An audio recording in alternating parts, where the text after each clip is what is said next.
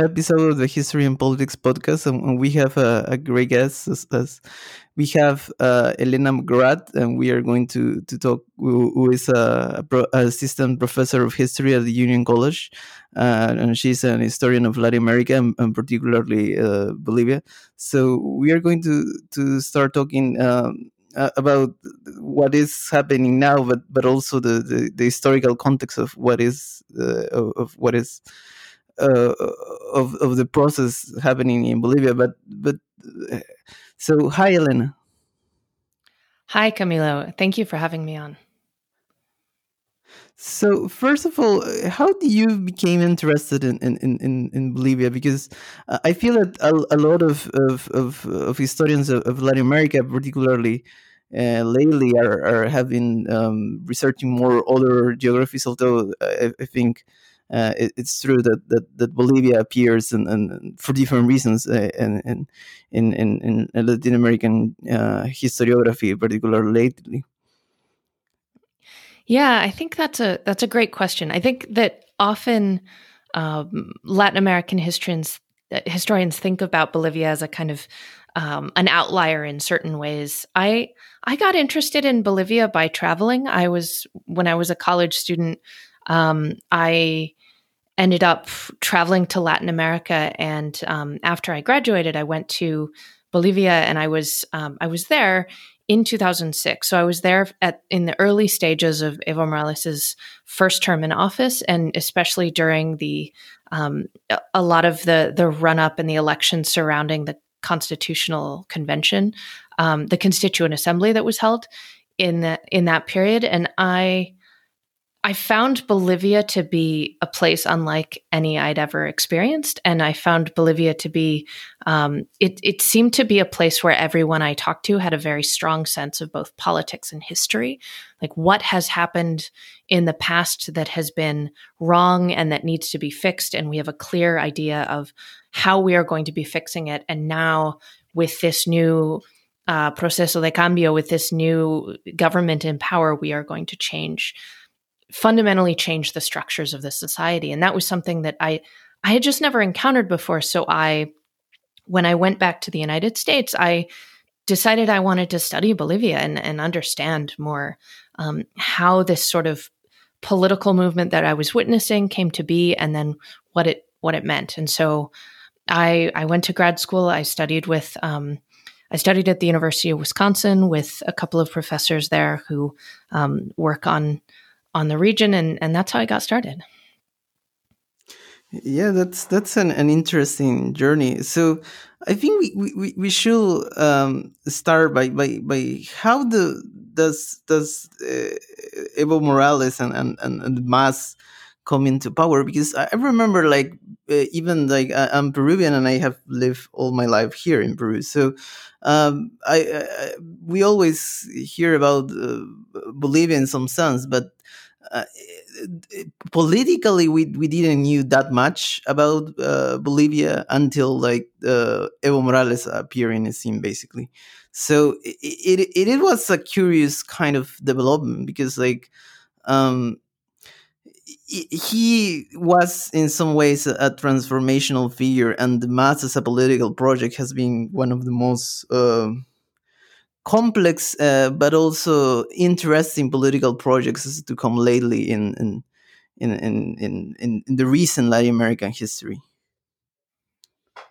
Yeah, so um, Morales has been an incredibly savvy political player and and a and as you said, some something quite unique, I think, in recent Latin American history.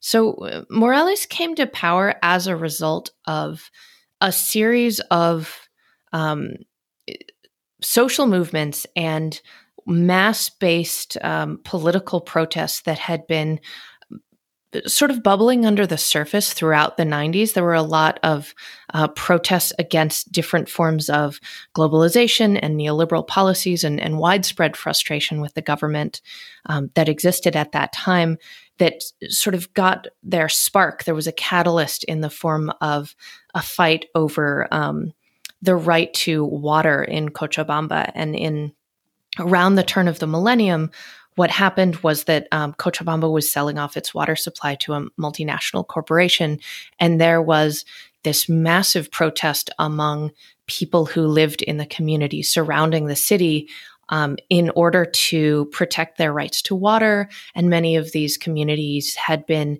you know, digging their own wells, creating um, their own water infrastructure, and they um, and they protested against the right of the government to sell off and privatize that water supply. And so that uh, created this huge groundswell of political protest in one region of Bolivia that then um, I think other groups started paying attention to. And so in the years that followed, there were there were massive protests against uh, the privatization of gas reserves and um, other sorts of other sorts of similar moves by the government that culminated in um, what was called the gas war, where there are uprisings all over the country, and um, the army came out to repress protesters, and there was a widespread backlash against that kind of violence and repression. And ultimately, um, Evo Morales, who'd been a politician since the 90s, um, sort of emerged as the the political figure who was most interested in bringing a number of these different social movement groups together and creating a unified party or bringing them under the umbrella of the MAS, which is um, the Movement Towards Socialism Party, and um, uh, and seeing them as part of a governing coalition that could um, that that had a, a unified transformative vision for the country. Now, what Morales did was pretty astounding given the history of Bolivia. Um, in his first elections, he won uh, the elections outright with a majority of the vote, with more than 50% of the vote. And that is not something that had ever happened before in Bolivia, where a single candidate um, had won with that. Um, with that much of a vote, for the most part, it, since the um, since democratic elections had been held in the 1980s, presidential candidates would win with like 20% of the vote. And then there would be a sort of negotiation at the level of Congress that the legislature would impose a president. Um, so, so from the first, Morales represented a kind of popular mandate, and he he did this by really harkening back to two different political organizing traditions that are both very powerful in Bolivia. On the one hand, he he kind of harkened back to a um, the social movements that emerged during the 20th century and, and especially in the aftermath of um, a nationalist revolution that happened in 1952, which is the subject of a book I'm writing. Um, we, these were very much, um, they were unionized uh, workers. They were um, campesino federations and these these groups that had um, linked up with the revolutionary government in the 1950s and understood themselves to be um, participants in political processes in Bolivia because of um, their their work based organization. So either they were um, sort of put, putting demands forward as members of peasant federations or as members of worker federations. Um, and those groups had been very powerful in the middle of the 20th century in the 1950s, but um, successive waves of repressive governments had been trying to undermine that power. And in fact, um, you know, the economic crises and the political crises of the 70s and 80s had meant that a number of those people had um, had sort of lost their union jobs in the mines, for example, had been fired, or they had been driven off their land by drought crises and economic crises. And so these are, if you, if you think about them, these are like heirs to a political tradition of unionization and um, peasant federations that had happened earlier in the century. And so they understood their political organizing very much in those terms. But these would have been their children or, um, you know, sometimes their grandchildren who had heard these stories and been had been struggling to recover a kind of lost political voice. And many of these people were living in um, in the massively growing cities such as El Alto, um, next to La Paz, and also in the Cochabamba area, um, and to some extent in in Santa Cruz, where where there were growing populations of um, recently migrated Bolivians. And then the other tradition of struggle that that Morales was explicitly gesturing towards was a um, an indigenous struggle that was particularly centered in the Aymara speaking highlands of Bolivia, and these would have been rural communities um, and you know, sort of their their urban counterparts that felt like they had always been excluded from the political projects in the past. So the nationalist revolution in 1952 didn't speak to them because um, it didn't it didn't recognize the autonomy of their indigenous communities, and these were um, indigenous organizations that either were were based in the countryside or increasingly were migrant groups who were again moving to these cities. There was a generation of um, Aymara speaking youth who went to university starting in the in the 80s and 90s and and these people um, these people became historians they became sociologists but they also were developing a, a very um, profound critique of Bolivian society under the uh, lens of decolonization and saying what Bolivia has never had is a chance to decolonize.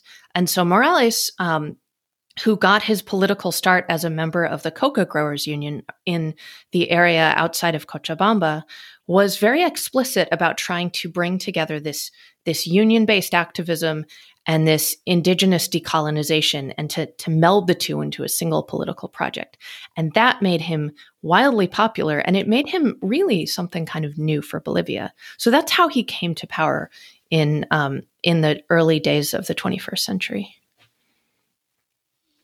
I mean, it's it's it's it's very interesting. I I, I feel that, that not a lot of times that connection is, is making explicit the the, the idea of workers, uh, a coalition of, of worker and indigenous, and sometimes this has been a very challenging issue.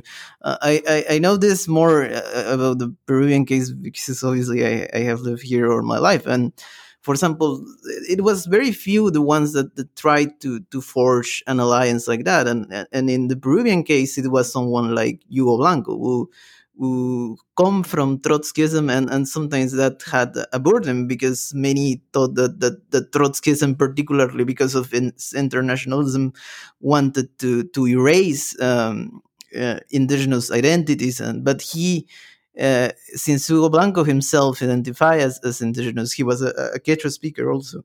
So he he he had a very different perspective, and and and and and, I don't know if he calls himself today still um, um, uh, a Trotskyist, but but he was really influential in, in, in Peruvian history, and and and, and many said that the, the the indigenous rebellions in, in the 60s in, in, Peru were the ones that led to to the to the agrarian reform that, that occurred in Peru that was very uh, sometimes it's not necessarily that remember but it was very radical change in many ways. Even if it was made by, by a by a military government. So so I, I understand this this kind of coalition could be a, a very powerful and, and sometimes misunderstood because uh, I feel uh, particularly people might be um, confused about about Aymara identity particularly because when when people think in,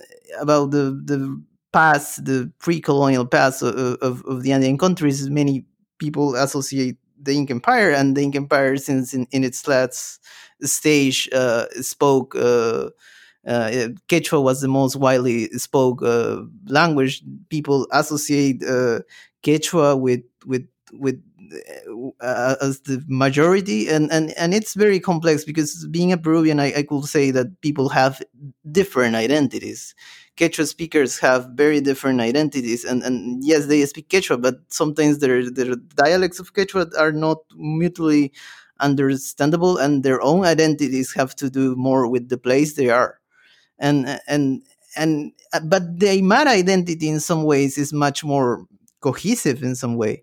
And, and and in that way i think it was able to to to construct something that that is very difficult to construct in other places of of, of latin america to have a very kind of old narrative uh, and and at the same time i think uh, because of, of Potosi, the, the almost legendary uh, silver mine aymara identity also has been in some ways a very global identity and and he, even here in peru like one of the of the places where where even if if peruvian culture broadly is a, a very kind of commercial um, um, has a very commercial mentality.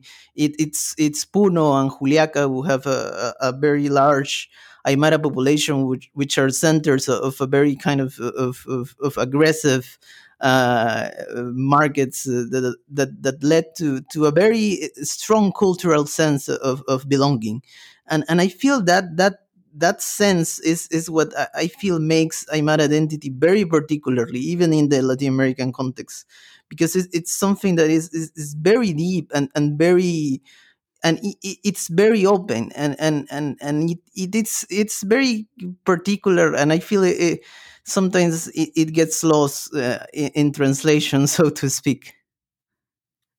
Yeah i think that's um, a really good point and i think what you're speaking to some of the issues that that have come up since uh, morales first took office because um, you know aymara is a particular a, a, particular group with a fairly strong identity, but at the same time, I think it's true that that many different people who um, either speak Aymara or who have um, who come from Aymara communities, they they do have different experiences in some cases. Um, and even someone like Evo Morales, who um, is of Aymara descent, he grew up speaking Quechua. He grew up in the Cochabamba region, where where the dominant indigenous language is actually Quechua, um, and so he grew up with his in his political life speaking Spanish and Quechua, and his political organizing style was among uh, Quechua speaking communities. And in many ways, um, these Quechua speaking communities were more again, sort of as you said, had a had a variety of different relationships to um, indigeneity, to urban versus rural identities, and and I think that one of the things that that is absolutely true for Bolivia is that there are many different kinds of ways that that people have access to their ident- indigenous identities. And people who um, who might and and their ident- indigenous identities are also very positional and situational. So, for example, someone like Evo Morales um, would read as less indigenous in certain parts of the Aymara Highlands because he is a very um, urban politician and because he is um, not married and doesn't have a specific tie to a, um, a, a kind of rural indigenous community that he came from. Whereas um, you know, Morales would be seen by members of a kind of urban, um, maybe more Creole or or white upper class as a very indigenous person. So so this is something that um, Bolivian sociologist Silvia Rivera Cusicanqui has spoken quite a lot about, um, as well as other historians such, such as Rosana Barragan, um, that there are there are these sort of linked chains of um, identity and of racialization that happen within Bolivia. So someone who is too indigenous to fit in in urban elite circles is nonetheless um, seen as less indigenous by certain rural community members. And so um, all that is to say that that indigeneity is a really complicated um, it, it's a sort of really complicated concept and that um, what what has happened in Bolivia is that there are a proliferation of different um, forms of identifying, and Morales' government has really, in the past 15 years, um, really privileged and prioritized certain forms of indigenous identity. And so certain kinds of Aymara traditions became a kind of hallmark of his government. And so, in the ways that he, you know, held a, an inauguration ceremony, a ritual um, at uh, at the ruins at Tiwanaku, in the way that certain kinds of um, the Wiphala, the, the Aymara flag, has become a national symbol under the Morales government. Um, these the way that Morales has spoken about decolonization has been to sort of take a particular form of um, a particular form of indigenous identity and perform it kind of globally as um, what represents Bolivia. But the thing about Bolivia is there there are 34 different indigenous languages spoken in Bolivia, and there um, there are actually more Quechua speakers than Aymara speakers, even in Bolivia. And um, in the lowlands, there's a whole variety of indigenous languages, including Guarani, um, and there's there's some languages that predate um, the sort of Inca Empire expansion and even the expansion of Aymara kingdoms, languages like Uru that are that are basically um, dying out.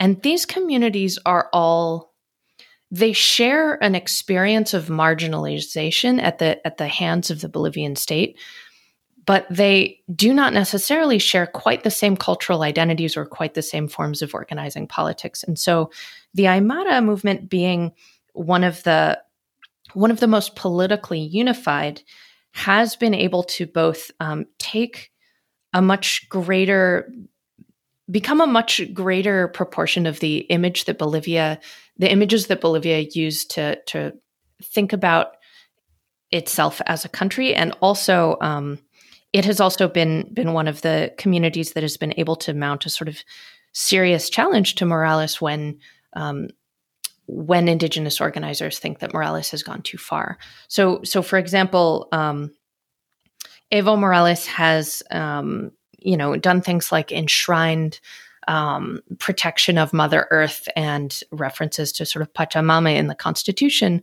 but has not always and has enshrined a right to prior consultation for indigenous communities for projects that affect them.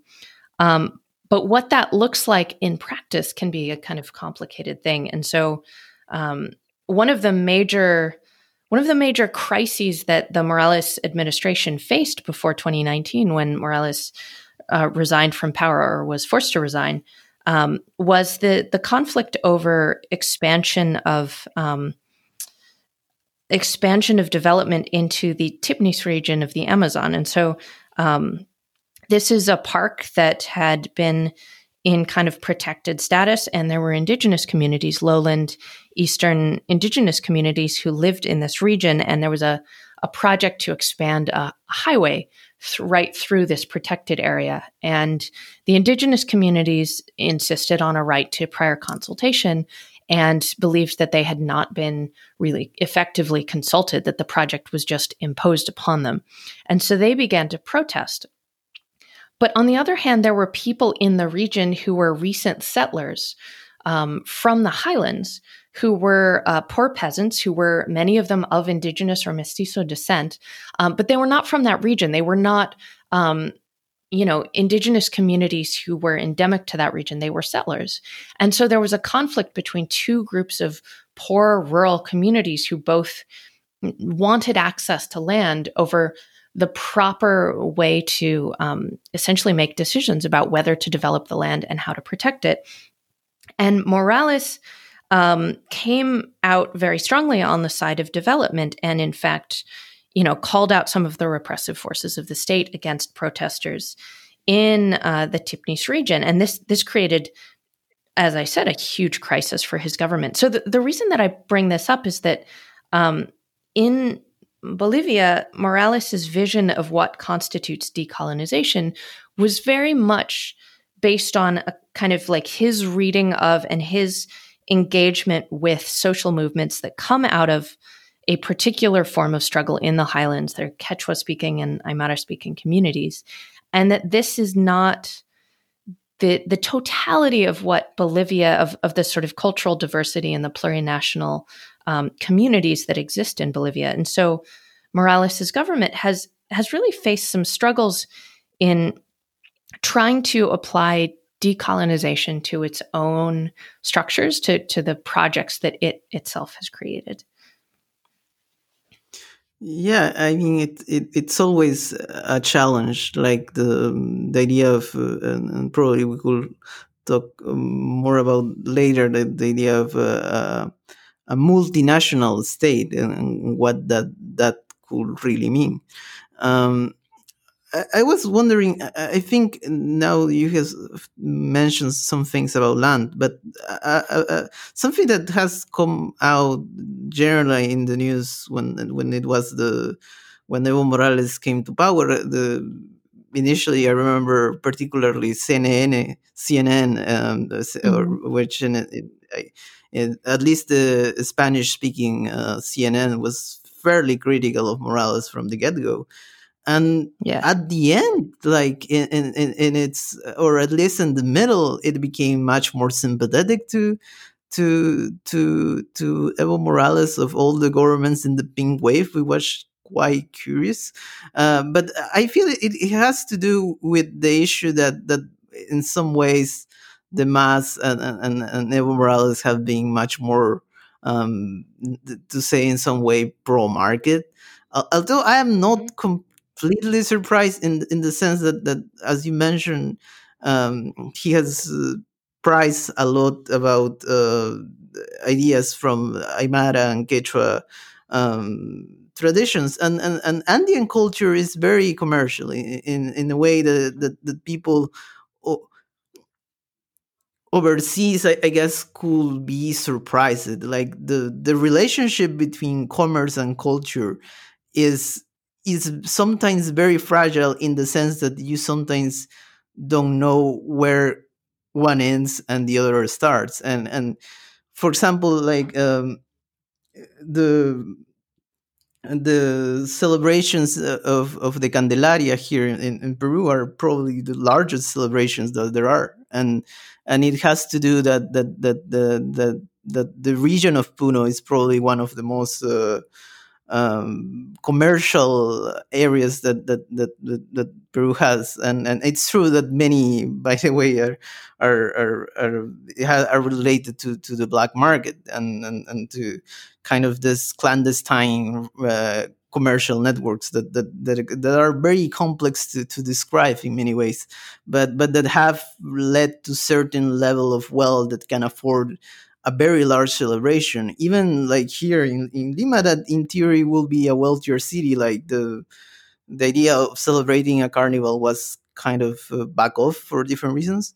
So it, it's it's it's that connection between commerce and culture that makes that makes me think that, that it was much more possible for for for for for the MAS and Evo Morales to have this kind of of pro market framework in some way uh, and and and but I feel that that obviously many of the people weren't aware of, of kind of this uh, this kind of tradition in, in Andean history were kind of surprised.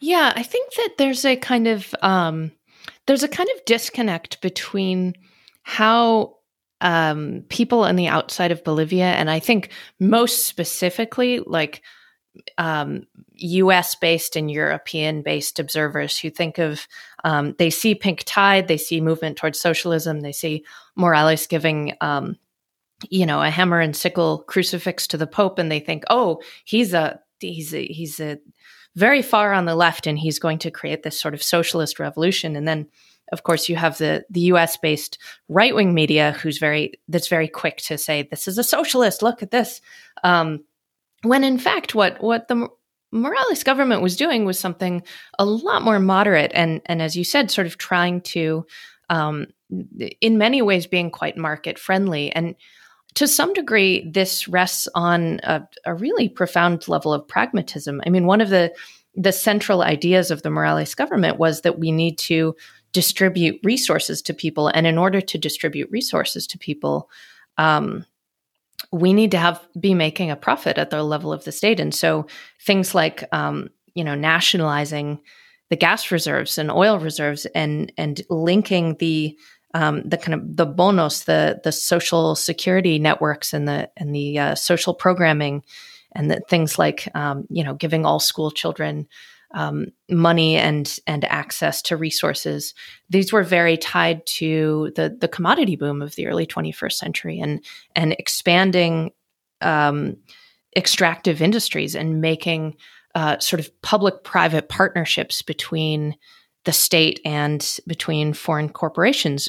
Public private partnerships where the Bolivian government did try to retain more control than it would have in other reasons, but in other time periods. But this this is not a complete rejection of the market, and I think that um, I think that you're right to sort of to think about what the relationship this is that this sort of approach, this pragmatic approach, has to Andean engagement f- with the market, which, as you say, like Indian communities have had um, interactions with markets since pre-Columbian times, and um, in the colonial period, especially, you know, places like like Puno or places, um, many parts of Bolivia, communities were able to protect themselves and gain a fair amount of wealth in some cases and autonomy by engaging with um, engaging with sort of regional market market cultures and trying to leverage local resources, whether those be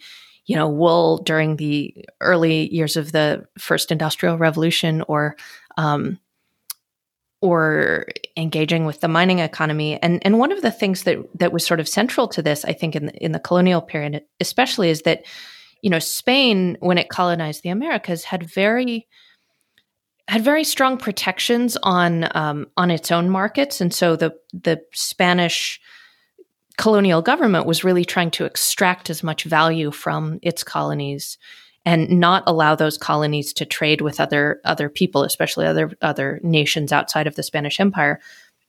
And so, what what Andean communities did, by and large, was create really robust uh, contraband economies, and this could include things like. Um, you know, just pocketing some of the ore in the mines so that the Spanish don't even know how much silver is coming out of Potosi. There was a huge circulation of unofficial silver from the mines in Potosi. Or this could include um, other kinds of contraband trade. And so this this kind of extra official market uh, orientation is something that was a resource of survival, I think, for a lot of communities and a lot of the cities in um, in this region. And I think that that's that's actually been the case even after the colonial period, where um, you know, to some extent, places like communities like the ones where I study um, that are in the in the sort of on the border with Peru and Chile. Um, I, I, did some research in uh, Corocoro in the, the, where there are some copper mines.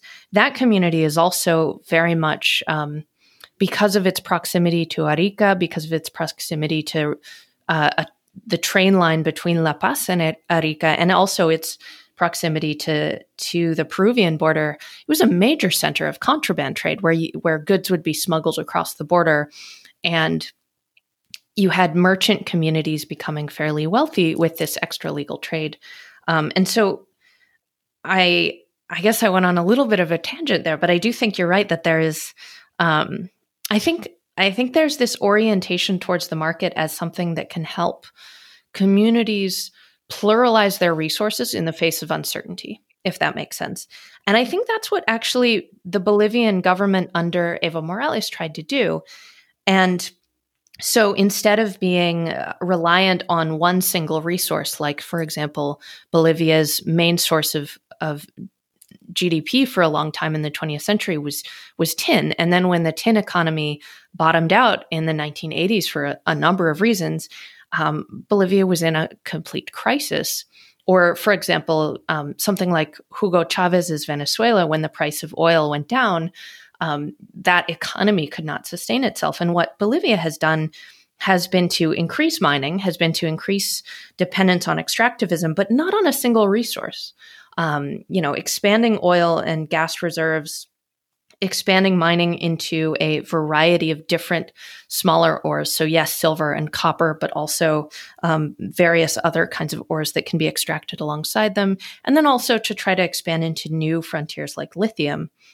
And this kind of brings us to the current elected president of Bolivia, uh, Luis Lucho Arce, who was a finance minister under Morales for many years. And if you think about um, the Bolivian government's really prosperous series of years under under Evo Morales, where the economy was growing every year and poverty was being reduced at a at a really astounding rate, uh, at an unprecedented rate in Bolivia, it's it's largely thanks to the policies of someone like Arce, who is by no means a socialist, right? He's no by no means a radical. He's actually kind of a a sort of moderate market guy.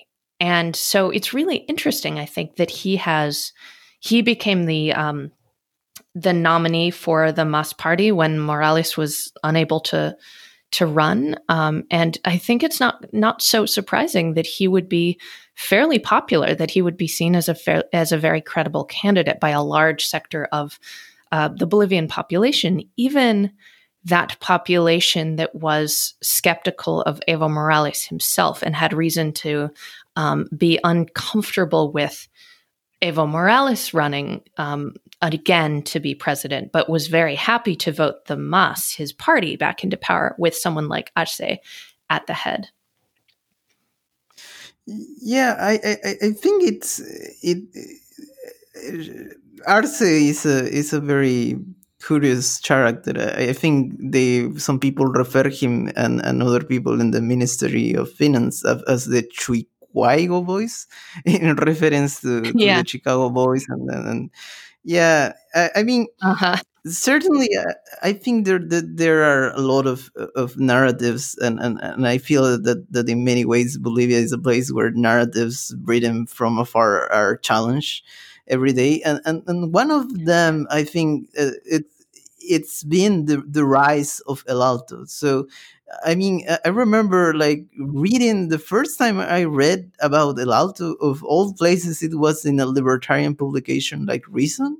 And it was very curious because I, I, never have heard about El Alto, and I have lived, eh, as I have said in, the beginning, I have lived in, in, in Peru all my life. It's true, I'm in my twenties, so but but I remember like uh, when I have talk with some Peruvians about El Alto. Like, I remember someone mentioned that that he had heard about El Alto once, and, and it was because uh, there was a news that that that they didn't allow. I think cops to enter the city or, or something like that, but but it it's it's a very uh, radical city in many ways. It's uh, I don't know how to describe it, but but it's it's it's kind of an open market at the same time. It it has various degrees of self organization, uh, uh, of uh, of, of forms of mutual aid. It's very kind of difficult to to describe it. Uh, I mean, not only reason like uh, the Economist also did a piece about El Alto that sounded quite positive, which which is curious. And also, the economists have done uh, before the election. They ran a piece that was quite sympathetic to Luis Arce, which which shows that that uh, I mean. Uh, as you mentioned, that obviously, like Luis Arce is not, you know, a far left radical as, as someone wanted to paint him, but but also that that uh, that the the the complexities of, of, of of of Bolivia are, are bigger than, than when people imagine. And and something about El Alto that probably some people are aware, even if they don't know that much about El Alto, are the, the cholets, which are this kind of, of new Andean ar- architecture, which has many, many different, it's not as unified as some people have imagined. Some some look at the outside like at Transformers uh, and and yeah. the inside they look like like uh, like something from a Bollywood film. So it's it's it's it's very Andean in some way, but at the same time very global. So it, it's it's kind of a very curious development, and and, and as you mentioned at, at, at the issue of contraband, it also has to do like like El Alto is kind of the place for for contraband to, to go, and it's kind of a, a very central place for, for that, and, and, and, and I guess that has to do with, with, with its rise, and, and, and it's it is certainly a, a, a very complex uh, place to, to, describe, but it also is is showing uh, a kind of of of of of, of the of the idea of, of changing that it, that is happening in Bolivia. I think in some ways El Alto is, is a very clear example of, of those processes of change that, that have been happening in the last years. Yeah, and I think if anyone is listening and wants and doesn't know what the cholets are, you should Google Freddy Mamani and the cholets, um, because yeah, it's it's those are are really fantastic examples of um, a sort of a style of architecture that has developed quite recently that is very explicitly trying to reference Andean um, Andean artistic styles and especially Aymara cultural forms and not, you know, mimic, um, you know, forms of architecture that are coming out of London or New York City or anything like that. And and they are also using building materials that are um, widely available in in El Alto. And so El Alto is, you know, it's the city is young. The city is younger than um, than I am in many ways. In 1987, I think, is when the um, or 1986 maybe the the the city got its charter. And it, if you if you haven't been to La Paz, La Paz is a city that's built in in a valley, and the highest point um, is you know about is about four thousand meters, and the lowest part is maybe approaching three thousand meters, and the and the wealthiest neighborhoods are in the lowest part of the valley where where the climate is a little nicer, and the poorest neighborhoods sort of go up the steep slopes of this of this really canyon. And El Alto forms the the rim of the canyon. El Alto is really on the high altiplano that is that sits above at a very high elevation above the rest of the city. And it, was formed as originally a kind of shanty town where um, during the 1980s there was this migration crisis and crops were failing in the countryside. And um, the neoliberal governments of um, of the early 1980s had shut down the nationalized mining economy and there was there was a huge economic crisis and a lot of people flocked to the areas around La Paz and started building out these very straight streets and these very um, you know for at first very temporary shantytown like structures and then very quickly El Alto um, sort of expanded itself and organized itself. So it it was born in many ways in struggle, and it was born not as a result of urban planning, but as a result of necessity. And so the people who, but the people who moved to El Alto had organized themselves um, either as you know groups of neighborhood associations, as groups of um, say ex mineros of, of like former union members or former community members and they really organized themselves as these communities of mutual aid that then helped them buy plots and um, helped develop the streets and create infrastructure and things like access to water and electricity. And now, not very many years later, um, El Alto is a city that rivals La Paz in size. So El Alto is um, has more than a million people.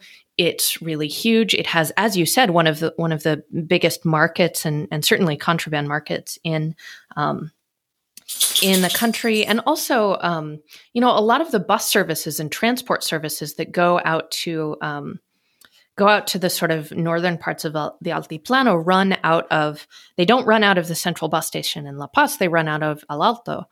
And, um, but at the same time, the, the central parts of the city that um, ha- are, they no longer look like a shanty town, right? They have these cholets, they have these really substantial multi story structures um, El Alto it has transformed itself really quickly from something that was very, very temporary and very haphazard to something that is very, um, very intentionally developed. And as you said, there's in El Alto is really one of the sources of the organizing power that came together to help the social movements that helped um, propel Evo Morales to the presidency and have repeatedly helped him sustain his um, his bid for power. And they have also been, you know, the forces that have been a check on the Añez government in the year since Morales was forced to resign. Um, it has been in El Alto where there have been, you know, massacres and confrontations with the with the military and police. Um, but at the same time, in the in the past fifteen years since since Morales first came to power, El Alto has prospered, and there has been the creation of what what observers have called like an Aymara bourgeoisie or, a, or an Aymara middle class of like very, very uh, lucrative and um, prosperous in many ways families that are um, that that very recently were migrants from the highlands or, or migrants from rural areas. It's a new class of uh, wealth and and power in Bolivia and what it what this has created is a kind of contradiction or crisis among Aymara communities, um, and I'm and among communities in the area because because now there's a great deal of social differentiation right? So there are some families who are quite wealthy and there are some families who don't have as much. And this is something that um, the morales coalition is really still trying to figure out how to uh, reckon with. Or or more explicitly i would say the social movements in el alto um, are trying to figure out what to do with the fact that that this is now quite a prosperous city and that there is a um, there are class differentiations between a lot of the the people that live there, and this is something that I think gets lost when um, when the the city is just characterized as like a an indigenous city and all the associations about class and race and and things like that that go into it where where many observers will say oh well this is an aymara person they must be they must be poor right when in fact um, that is absolutely not um, not the case in in 21st century bolivia Yes, I mean, I, I know uh, obviously about this case more in, in, the Peruvian context, and I could even tell a, a, a brief story. Uh, I mean, the, the the issue is that that the that the association of of, of obviously um, uh, poverty and and, and and and and and the racial ethnic identities have you know like the the construction of race in, in the in the when the Spanish Empire con- conquested the Latin America, obviously created this kind of, of, of, racialized categories that, that affected a lot of, of the, in many ways, the the the the social and and and, and ethnic classes was was uh, an economic, social, and ethnic city. It had some correlation, although it's not as uh, I, I, mean, it, it always have some some difference. For example, in in, in uh, my family on my father's side is from Chachapoyas, and for example, there you could have seen that there there was people of indigenous descent that, that were relatively prosper. Although it, it also had to do that that that their own identity was kind of taken because since it was a, a place that had much more um, Spanish immigration also like they no longer spoke like the, the Chacha language has disappeared basically. So so uh, it, it's always kind of uh, uh, it's it's very dangerous to to kind of, of reduce. Um, economic uh, social uh, division as, as the same as, as ethnicity. So and and i think with that we could move to the topic of the multinational state because that is a really interesting challenge. And and I remember like uh, maybe people who don't follow that much uh, um, uh, Bolivian politics might might not have heard of him, but uh, uh, um, some uh, someone who has a lot to do with the the, the MAS, at least in its early interactions, was Filemon Escobar, who was a, a, a, mm-hmm. a a, Trotskyist uh, activist, uh, and, and, according Former to some larger, remember, yeah. yes, yes, uh, a mining leader, uh, and, and, according to some people I have met we were active in the in the in the Peruvian left, he is a larger than life character, and, and hearing some of the stories about him, it seems that is in that way.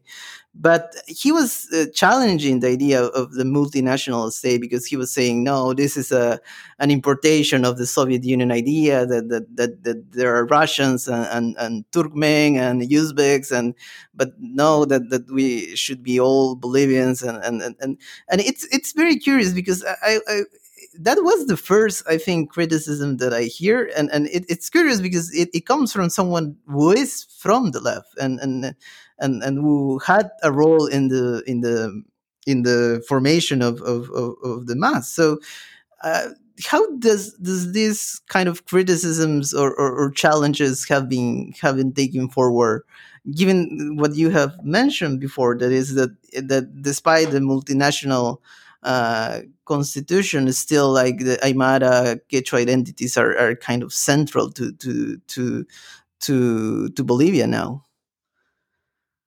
Yeah, I think I think having a, a plurinational um, or you know government and and recognizing the multiplicity of of cultural identities as nations is a it's a challenging way to govern right? It, it creates all sorts of different questions. And so at the level of practicality for example the bolivian constitution recognizes in some cases um, community justice community forms of justice for example. So um, but this has created some questions about human rights where if you know a community decides to punish a thief or a rapist, for example, by um, hanging that person or by um, doing some sort of other form of physical castigation or punishment.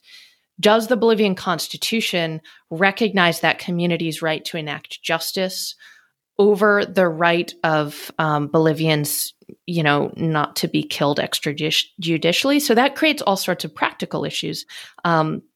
But but I think that the idea itself is a really powerful one. And I so thinking about Filemon Escobar and his criticism of this, I think that that goes back to a longer history of political organizing in Bolivia, this earlier moment of union based organizing, which when I sort of gave a, a, characterization of it earlier in our conversation, I, I glossed a little bit over the um, the racial dynamics of of it. But in the in the political movements that came out in the 1940s and the 1950s, circulating around the revolutionary nationalist movement that took power in the 1950s, nationalized the mines, enacted universal suffrage, enacted an agrarian reform, and really, you know, attempted a kind of a quite radical transformation of Bolivian society before becoming a lot more moderate and uh, falling prey to pressure from the United States and, and ultimately being overthrown by the military,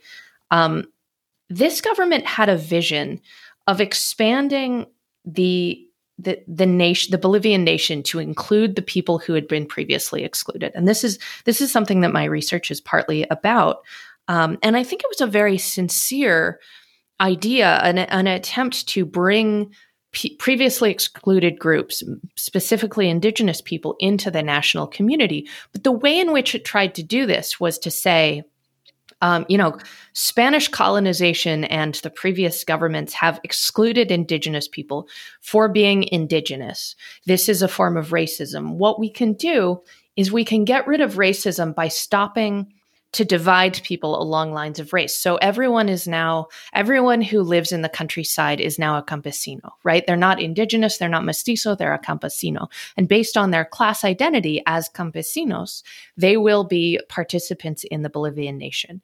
And so similarly, in the context that Escobar came from, in in the mines. Um, you are no longer Aymara or Quechua or Mestizo. You are an obrero. You are an obrero, and you join the union. And as a union man, you are now a Bolivian citizen, right? So it was a kind of radical, transformative idea that class could overcome. Um, and and the and the government by re, by respecting class based organizations could overcome centuries of racism. But what it was also was a very assimilative project. So it it sought to erase cultural difference in the name of a kind of revolutionary class identity. And so I think that that despite um, Escobar in his later years, you know, very much embracing a kind of like Pachacuti as revolution and, and trying to incorporate um, indigenous ideas into what that revolutionary project might look like. I think that the the that his critique is sort of it's sort of ignoring the voices of indigenous communities who were especially Aymara communities who were saying, look, we do not want our culture erased. If you if you bring us all together in this class-based coalition, you are on the one hand trying to um, sort of smooth over our cultural differences, and on the other hand, um, the the same reproductions of racist power relations will continue to be happening because there will still be these situations where in the union meetings, um, you know, the the guy who is wearing um, more rural clothing is assumed not to have much as much to say. If we don't explicitly think about and value cultural identities, then there's going to continue to be, um, you know, discrimination between um, mujeres de pollera, between women who wear a kind of more um, indigenous associated skirts or women who wear what is assumed to be more more Western clothing and pants and things like that. Um, and so I think I think that that criticism that there's a tension here between trying to unify the country on a similar project and the the fear that if that if too much credence is given to these kind of the, these kind of cultural distinctions that are rooted in colonialism that there will be this either um, violent fragmentation of the national identity or or I think that there are some uh, you know non-indigenous Bolivians who who harbor a real deep-seated fear that that if um, that that there will be an imposition of indigenous cultural norms that they do not want to live upon them that there will be a kind of reverse colonialism if you will. And this is i think not what the plurinational state is actually trying to do but i but it is it is a sort of challenge. It is a it is a complicated way to govern. And so i think one of the things that you see the the longstanding legacies of this tension is in the last year when um, Morales, you know, ran for election uh, uh, for a th- fourth term, and this was a kind of contentious decision to do so. He had pre- previously been um, essentially told not to by the population in a referendum. Um, that the initial protests that happened against what was assumed to be fraud in the election were kind of broad based and, and brought together a bunch of different social um, and political groups that included, um, you know, indigenous organizations that included the the Workers' Federation of the country. Um, there was a lot of widespread protest, and one of the things that I saw going around in social media a lot at this time was attempts to try to unify the the anti-Morales protesters under the Bolivian flag, the sort of traditional Bolivian flag of what we might call the Creole state. And to say that the Wiphala, the, the, the Aymara flag, is a flag of division, and that the Bolivian flag is a flag of unity. It's the flag that brings everyone together. And that Morales, they they were trying to posit Morales as some sort of um, divisive indigenous uh, or, or, racial warrior who was dividing the country um, and trying to to increase these divisions. Whereas um, these these counter Morales protesters were saying, no, let's embrace this the Bolivian, the national flag at the level of the nation. We are all patriots. We are all um, for the same country. And I think that um, this this attempt was an interesting and a, and a quite, um, in some ways, a politically uh, astute move, but it failed partially because I think that's just not the lived experience of so many Bolivians. I think so many Bolivians do not experience the Creole national flag as an inclusive, um, as an inclusive symbol, and they really profoundly see Morales's commitment to not just including but also visibilizing and um, and privileging and and you know celebrating different kinds of cultural identity, particularly Aymara and Quechua, um, at the level of the state and at the level of political power. And so it's not just a sort of like let's celebrate. Um, you know, in the United States, it might be something like let's have one day of holiday to celebrate uh, Tupac Katari or something like that.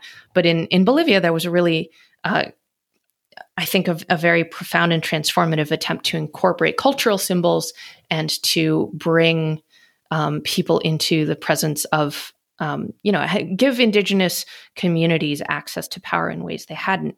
And so um, you know the protesters against morales specifically some of the more right-wing kind of fascist types when they started doing things like burning the wiphala or pulling it off of police uniforms or trying to d- physically destroy this symbol that was very much associated with Aymara cultural identity, that's when uh, um, I think the lie of the, the inclusive Bolivian Creole flag was really revealed because um, when people started to to burn this indigenous flag, that that was a very racist act, but it was also, um, you know, it was it was very very much fit within sort of centuries of um, the exclusions of indigenous looking and acting and sounding people from political power. And so I, I, remember having a conversation with a friend of mine in, in La Paz in Bolivia.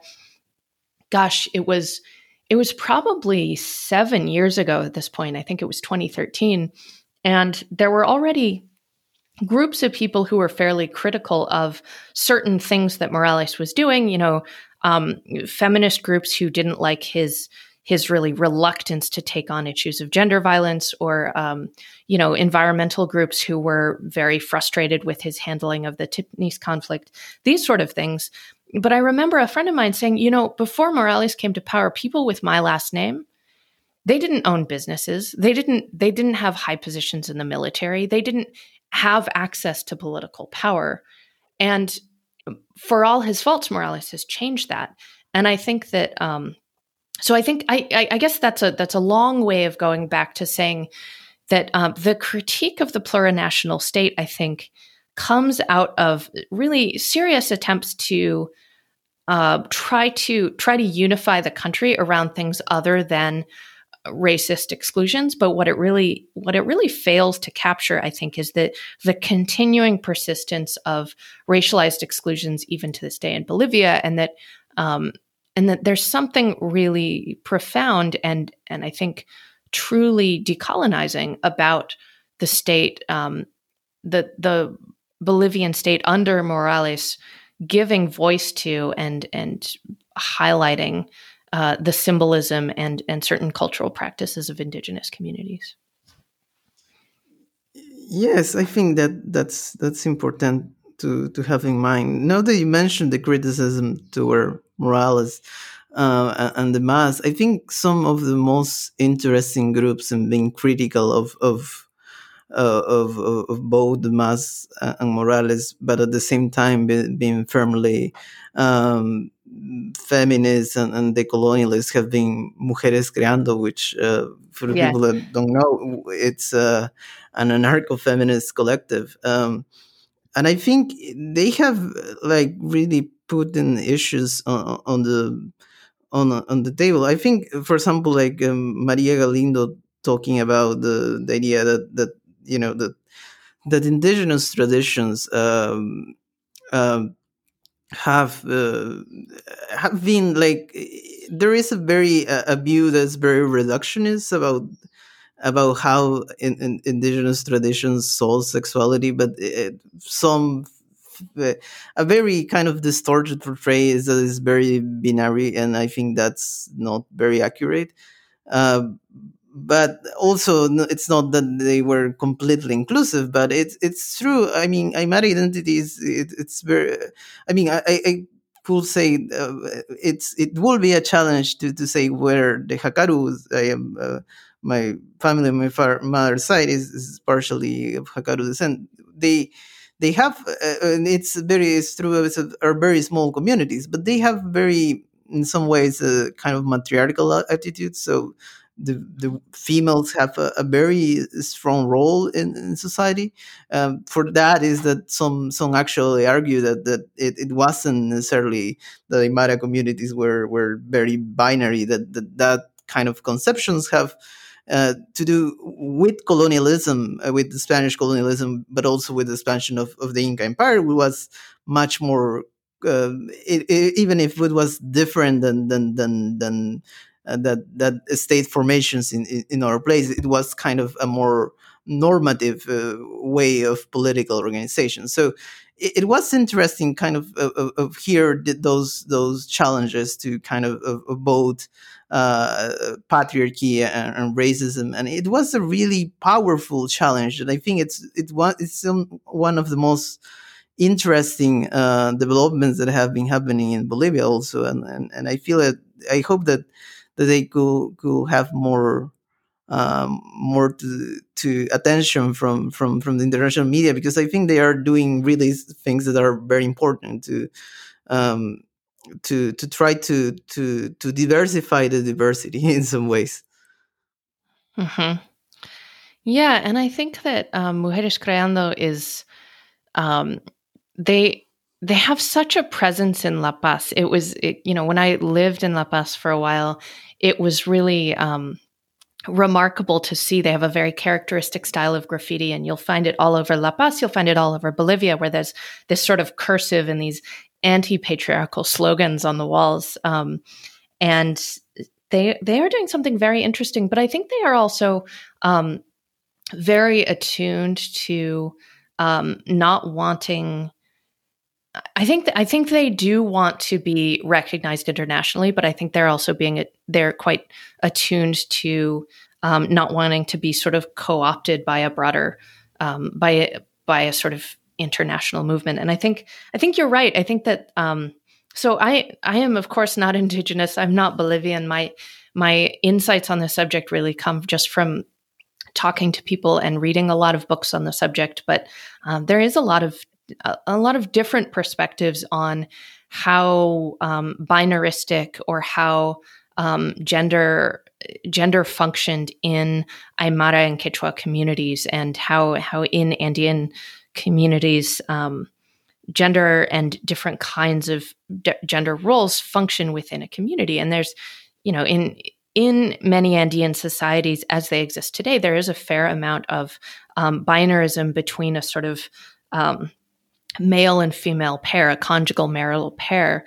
that um, but of course you know the indigenous practices and cultural um, systems that exist to this in this current moment are products of evolution right indigenous communities are not they're not static and they are not always um, reproducing the same forms and there were these communities survived in the face of centuries of um, Spanish patriarchy, right? And so um, I think that there are a lot of reasons to to think more, um, to think quite critically about like what um, what spaces for uh, queerness, for example, or gender identity, or um, you know, organizing and and the and valorizing the power of women um, that do already exist in these Andean communities. And I think that um, Mujeres Creando has been very good at creating a space in the city of La Paz to um, help certain com- certain groups in that city organize.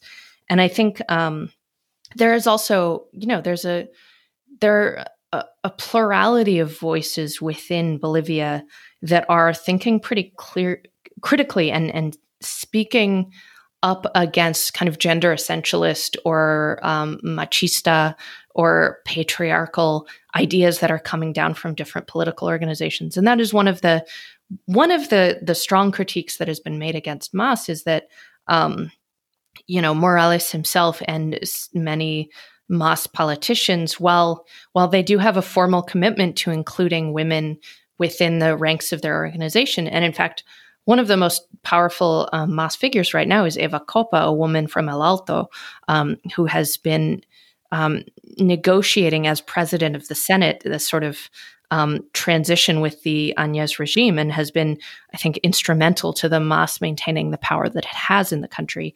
Um, Mas has, has, faced a great deal of criticism from feminists and from um, women generally about their their relationship to um, sort of machista styles of liter- leadership and whether they give sufficient voice to women, and then also, um, you know, how they are responding to what are quite high levels of gender violence in um, in Bolivia. And of course, Bolivia is not unique in this. There's very high levels of gender violence in um, almost every part of the world, and um, certainly in many parts of Latin America.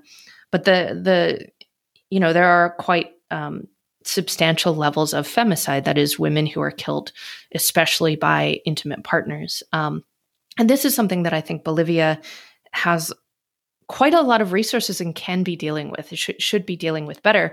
But there's also um, you know, a longstanding history of uh, feminist movements coming out of fairly elite circles and using um, the using the the language of feminism to impose certain European or um, upper class, uh, you know, visions of what politics should look like and what um, what women's lives should look like to um, to impose those on uh, groups they they assume to be sort of less politically savvy. And so Bolivia has a you know, has a long standing tradition of feminist groups struggling to um, articulate different visions of politics and, and to be inclusive and to be uh, anti colonial and decolonial. And I think um, this goes back to people like uh, Domitila Barrios de Chungara, who was a, um, a worker and who helped organize the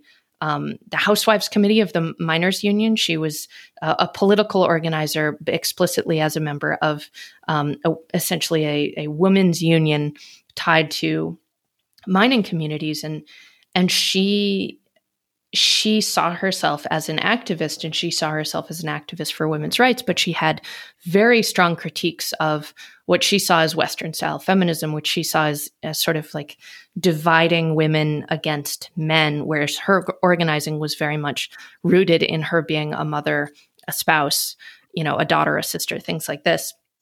Um, on the other hand, uh, feminism is not necessarily, uh, you know, only the the uh, provenance of elite or um, or, or Western or non-Bolivian groups. And I think I think some of the strongest forms of organizing you see in Bolivia right now are um, are forms of organizing that are led by women that are um, trying to organize as, for example, indigenous women. And um, Mujeres Creando, who's been around for quite some time, is um, is giving space to some of those voices, but they're not. They're certainly not the only group doing that in Bolivia.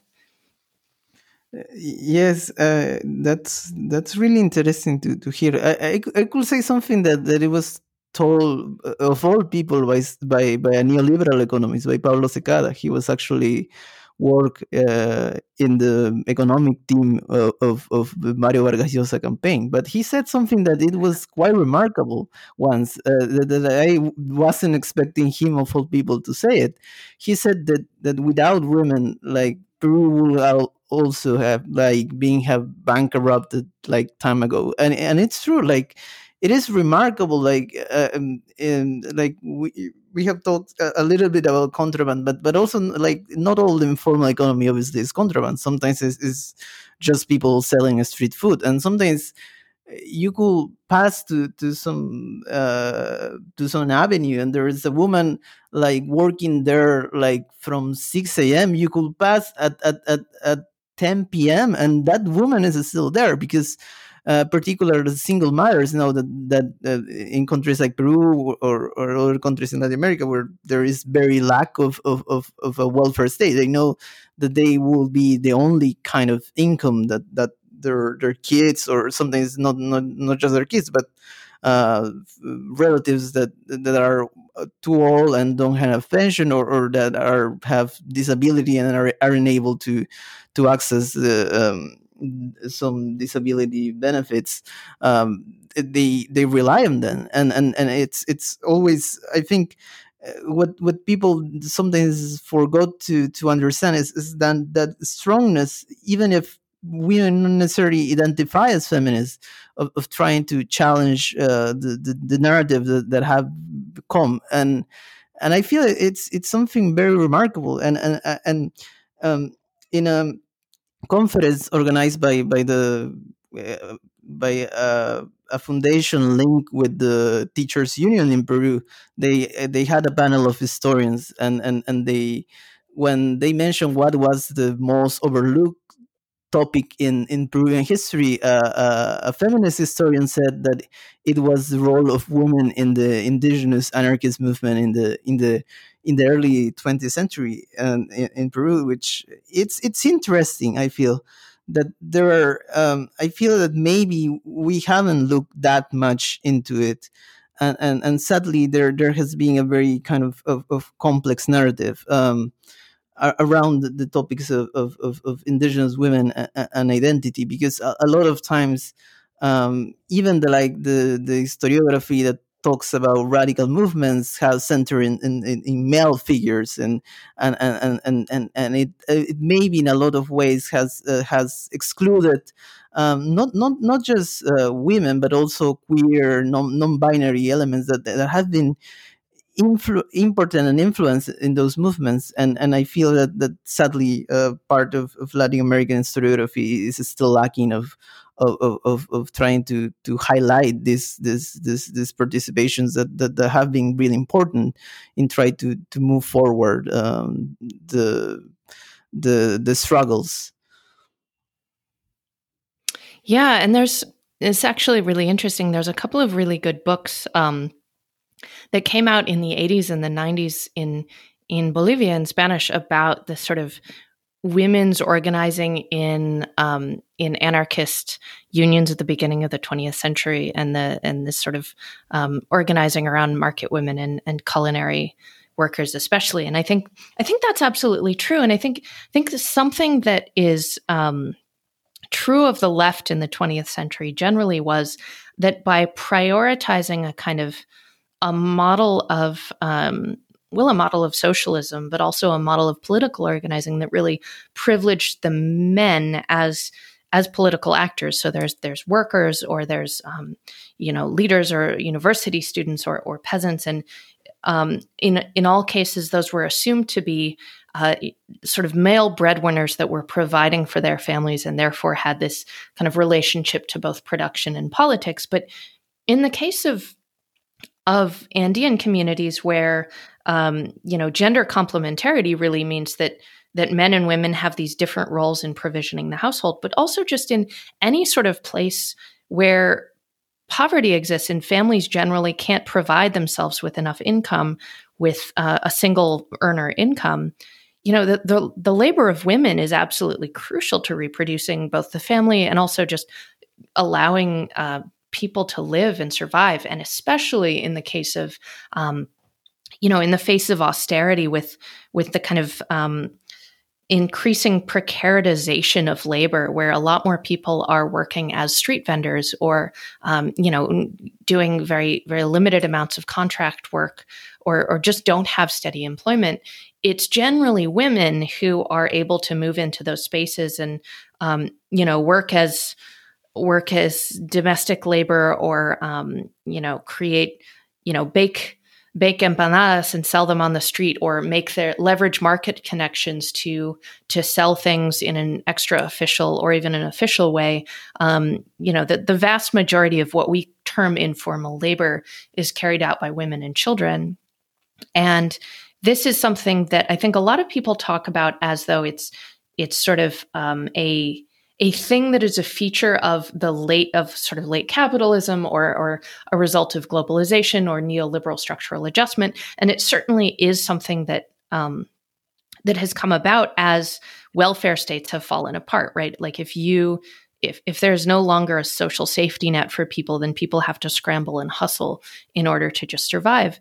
But but this is a much longer history of women's involvement in both economic life of of countries like Peru and Bolivia, um, but also of women's uh, you know public presence and and organizing as a result of it. So so yeah, I think I think that is something that has been sort of overlooked, and that is something that that a lot of the political parties of the 20th century and the left, especially, didn't really understand. They sort of understood women as having maybe an auxiliary ring, wing, maybe they could be in support of their husbands and families, but really, women as economic actors and women as political actors have been often very savvy, very flexible, have been a kind of bridge between their nuclear families, so a bridge between their husbands and children and also extended family networks. One of the things that we talked earlier about how Andean societies have been very commercialized, but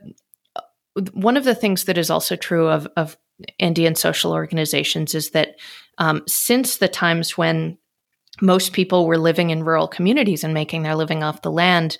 Um, you know this this idea of complementary ecosystems, or or what um, anthropologists call vertical integration, has been a feature of Andean community life. And what this means is that um, you know if one group lives in a place in the highlands that can only grow potatoes or or has has a very limited climate, they might have a, a satellite population in a lowland region they might have other family members other community members that live in places where where you can get salt where you can herd llamas where you can grow um, tropical fruits and where you can grow mice and things like this. And so, so the community as a whole would have a circulation of goods between them because they all have slightly different economic and ecological niches that they lived in and that they worked within.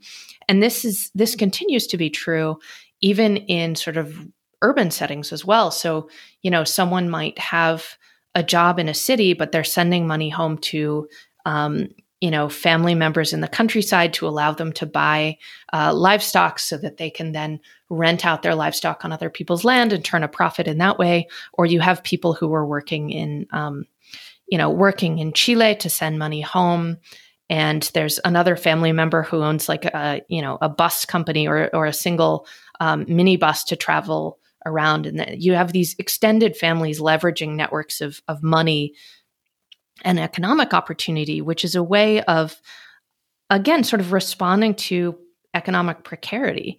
And it's a way of um, it's a way of sort of saying, okay, we're not going to put all our eggs in one basket. If if the economy fails in this one region, or um, you know, if if the crops fail this year, we are still going to have other ways to support ourselves. And it's really women who have been the um, the linchpins and the links in these kind of expanded familial and extra familial social and economic networks.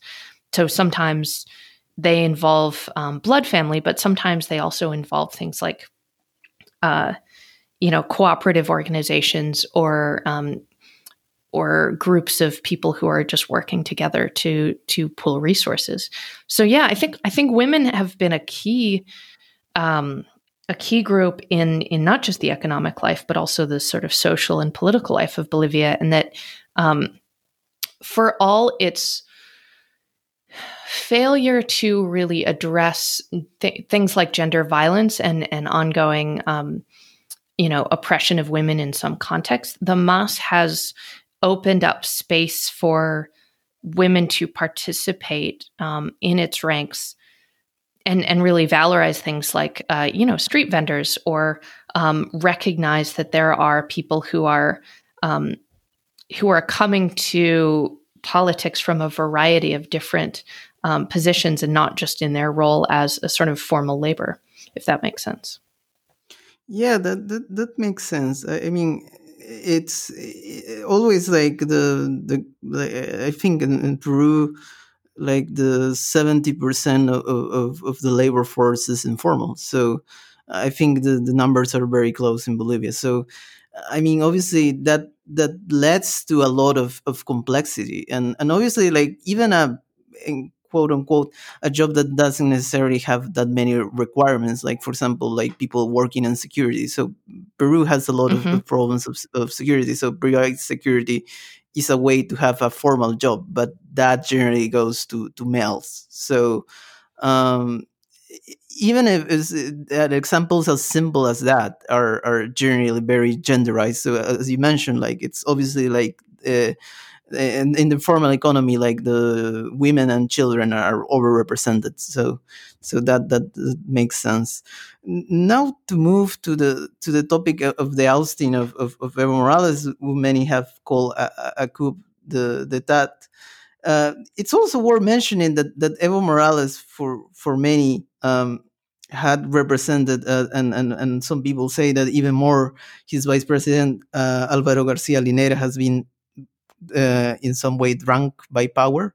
So uh, when they lost the, the, when Evo Morales lost the referendum on, on, on the elections, he tried uh, he tried to to to make a legal way to to present him again, and and and that led to to basically um, to what many, even people who were relatively sympathetic to, to the MAS and Morales think that he wanted to to perpetuate himself in power, and and and, and that led to to a much larger opposition to the MAS that it will normally had if if if Evo will have decided to to, to step back and, and present another candidate. And and and it was very kind of very curious. Also, uh, we should talk about the role that that the Organization of, of American States have, have played. Uh, because uh, people may don't know, I may think that that, that, that this organization uh, is the is is led by right wingers, but actually Luis Almagro was, uh, I think, uh, worked in the in the in the in the administration of the left wing uh, Frente Amplio of Pepe Mujica in in in, in Uruguay. So it's very curious, kind of, of how a lot of things uh, combined and, and, in a very complex way. They, they, were, they it was they were interviewing a, a, former diplomat of Ecuador trying to, to explain why the, the Organization of American States took that position. And he, he said that it's very difficult to, to, to say why, because it, we don't know what's the, the internal struggle there. It, it hasn't been able to be, be in public. So, um, but but what do, do, you make about all this kind of, of, of, of process that, that led to, to, to, to the ousting of Morales? I think that um, it's a great question, and and you're right that the Organization of American States played a um, a not very clear, a, a, very clear and important role, but it's not it's not really clear what they were trying to achieve in in that. Um, and so so what happened with Morales, as I've already said, um, is that is that he was um, you know, he was trying to run for reelection at a time when a, a, large proportion of the population didn't necessarily want him to do so. And part of that has to do with, um, in the early days of the Morales regime, he, um, in the early days of the Morales regime, there was a rewriting of the Bolivian constitution. And in that constitution, there was a provision that someone could not hold office more than two times consecutively. So this was this was a very clear the Bolivian um, constitution written under Morales. Um, this sense that you cannot be reelected a third time. And um, Morales, when it came time for him, after he had run and served two terms, he made the argument that um, that you know that his first election happened under a different constitution. It didn't apply. The process of change that he was trying to bring about was still needed to happen and it still needed to um, he still needed to be in power and he won that election. I mean there were there were many people who sort of uh, looked side-eye potentially at that justification but still voted for him and he was still a popular politician. Um, but by the time he came to run for what then became his fourth term in office, that was clearly against the rules of the Constitution. So he called a constitutional, he called a, um, a public referendum asking whether the public wanted him to run again for a fourth term. And he lost that referendum. That was in February 21st, 19, uh, 2020. 2016. And um, he lost it narrowly. It was something like 52% um, against. And then he got the Supreme Court and the Electoral Tribunal to, to say basically that he had a constitutional right to run, that it violated his human rights um, to engage in politics, these term limits. So basically, he got the the courts to declare the Constitution that he helped write as not limiting. And I think that, well, while he may have had the legal right to do this, I think that running again for a fourth term in 2019 was a very politically stupid move. And and and I say that in, in 2019, what I was saying to people who asked me was, you know, I think Evo Morales is still one of the most popular politicians in Bolivia. Like I think if he were to run, he would still probably win the election. But I think the Bolivian people have spoken and said that they do not want him to perpetuate himself in power indefinitely. And I think the Bolivian people who've had a very recent experience of, you know, 18 years of military dictatorship between 1964 and 1982, and um, a whole lot of political governments that didn't really feel like they were part of a representative democracy in years before and after that. I think the Bolivian people have a very keen sense of um, wanting to participate and believe in the democratic process that they've helped create. There was a constitution that the people helped write, and they wanted Morales to hold himself to it. And so I think by the time the elections were happening at the end of 2019, both there was widespread discontent among the social movements that had brought Morales to power. And this had to do with both Morales's handling of the election, but also um, a kind of widespread perception that for the last several years, Morales had been centralizing power around himself and not allowing a kind of secondary le- le- um, leadership class to grow. So, um, and also that he had been trying to kind of undermine and undercut the social movements that were allied with Mas and sort of make those more officialist and more under top down control by Mas. And so I think that a lot of the social movement base was was critical of Morales and was hoping that there might be a new generation of political leadership. And that was also kind of combined with a um, a widespread perception among people in the middle class, where they they kind of didn't like Morales's gender politics or his environmental politics, and then it mm, it butted up against a right wing um, community in the, especially in the Eastern Lowlands, and and especially among kind of um, more elite social groups that really saw Morales as as kind of the literal devil, as like the symbol of all that was wrong with Bolivia, and that felt that um, he was on some level a kind of evil force in the country. And so all of these groups were were varying degrees of discontent with the Morales regime. Um, and so when it came time for the October elections, there was a widespread expectation that was stoked by the right, um, but was not only shared by the right, that there might be some sort of electoral shenanigans or kind of um, fraudulent behavior by the Electoral Commission that had granted Morales this right to run again. And when the so so in Bolivian elections you have a kind of quick count that's that's kind of an external audit that tells that tallies the results independently of the official count. So that the quick count is what gives the updates on election day about where the parties are and and who's winning. The quick count went quiet um, just as um, it became clear that the electoral results were showing that Morales would have to go to a second round um, because he didn't win a majority outright of the elect, or he hadn't yet won a majority outright of the of the votes.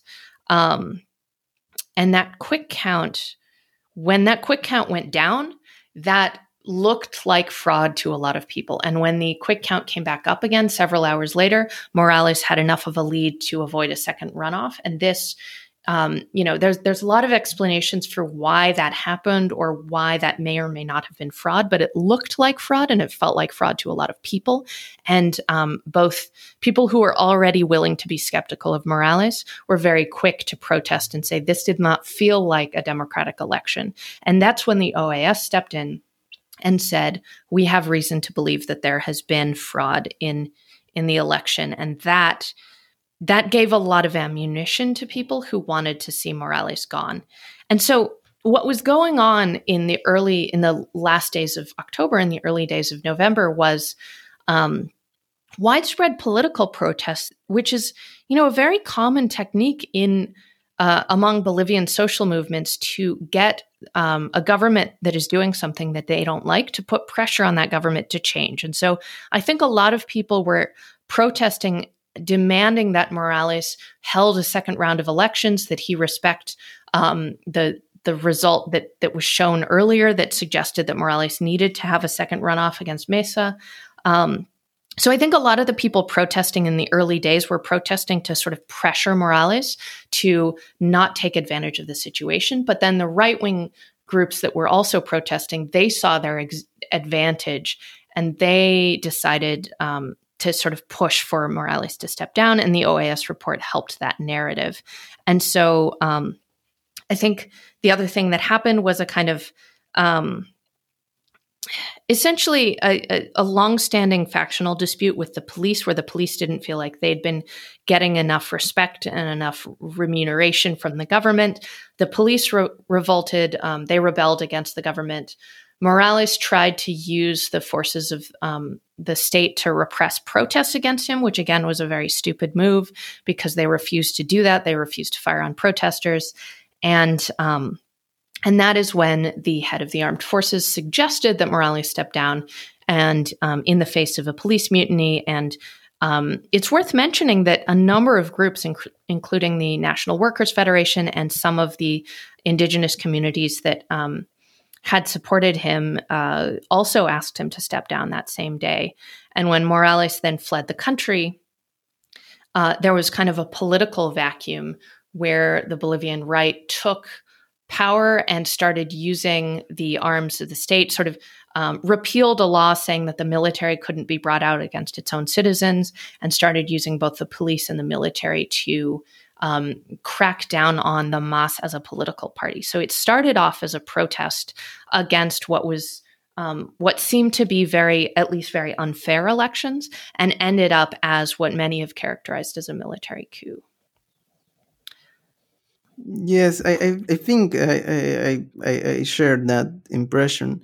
Um, one of the issues that that that it seems that you know the the government of Jeanine Áñez represented uh, was kind of a move to the past, uh, the kind of military repression and, and, and, and, there are some indications there were human rights abuses uh, uh, and, and, and, and, you know the military was was shooting protesters and, and, and a lot of of, of, of of issues that remind the Bolivia of, of the past uh, that it was uh, past was very conflictive and, and, violent, and that in that context, even if if if if, if uh, Bolivia with the MAS still have some kind of chaos in some way, some chaotic realities, it wasn't like like in in the the issue of of of uh, the same with that with Áñez. Also, uh, to to what degree one could, could say that that the that the Áñez, uh, like a lot of people have said that that a lot of of of, of Áñez impopularity and that also hurt by by extension the right and and also Carlos Mesa, who, who is much more uh, complex to characterize. Uh, um, he, he's certainly not a far rightist, but but he certainly has uh, abandoned some more uh, kind of centrist ground that he had in the past.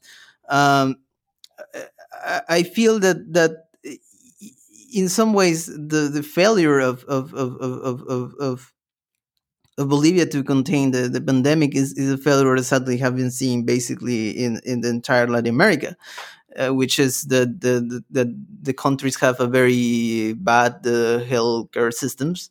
Um, or in the case of Chile, which has a, a, slightly better healthcare system that uh, still have a population that has very high levels of, of poverty. So uh, in that sense, like for them, they don't have access to basic service, and obviously, like the coronavirus requirements of some levels of, of, of hygiene, like like being able to wash the hands, and if they don't have water, what can they do? So. Um, and if they if so, they work as street vendors, what can they do? Right, like it's very hard. Yes, yes, yes exactly, exactly. That that also like people working in the informal economy have suffered much more than than, than, than others uh, and and having obviously a much higher risk than, than the others that had a, you know a salary and still will be able to to lock down and and things like that. So uh, at the same time, I feel that that that the the both Luis Arce and, and David Choquehuanca represented some kind of change. In some ways, I, I will say David Choquehuanca much more than Luis Arce, because Luis Arce is seen as a, as a candidate of, of, of, continuity in some way. And David Choquehuanca has been part of, of, of, of, of, of, the MAS government, but but he is much more of someone very independent minded. I, I, remember hearing the, the interview that, that he did with Maria Galindo of Mujeres Creando. No?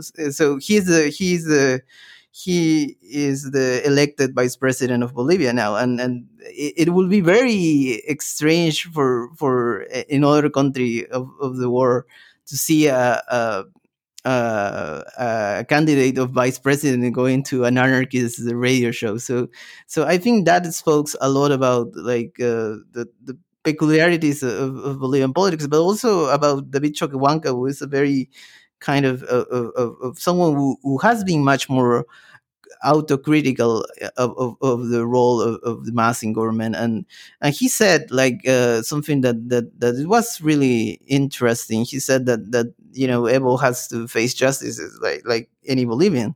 I I think many countries that uh, quote unquote had more institutional politics it would be very difficult for anybody say saying that uh, of the leader of, of their party.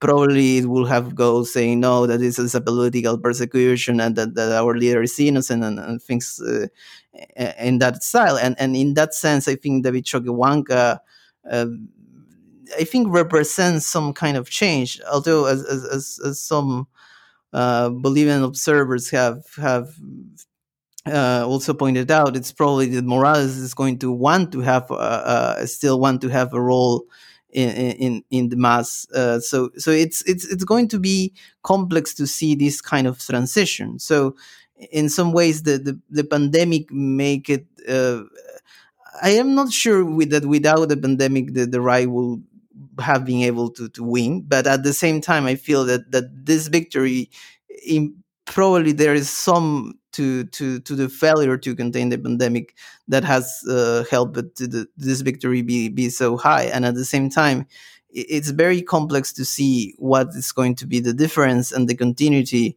between uh, this uh, current formation of the MAS and the MAS of the past. Yeah, I think I think that's really right. I think that um, while no government has been successful, I would say at dealing with the coronavirus, especially in um, places where there are really high rates of poverty and really high rates of informal labor, um, and Bolivia has struggled with its healthcare system. Bolivia faces really serious challenges in that. Um, but I think it's true that the the Añez government really failed to to promise or to deliver what they promised. They criticized Morales for being corrupt. They criticized um, Morales for not governing in the name of Bolivians, and then and then Añez and her. Uh, co-governors really failed to protect Bolivians. They got caught up in a scandal where, you know, the Bolivian state paid way too much money for ventilators that didn't work. There were there were corruption crises, there was repression against citizens, there were massacres.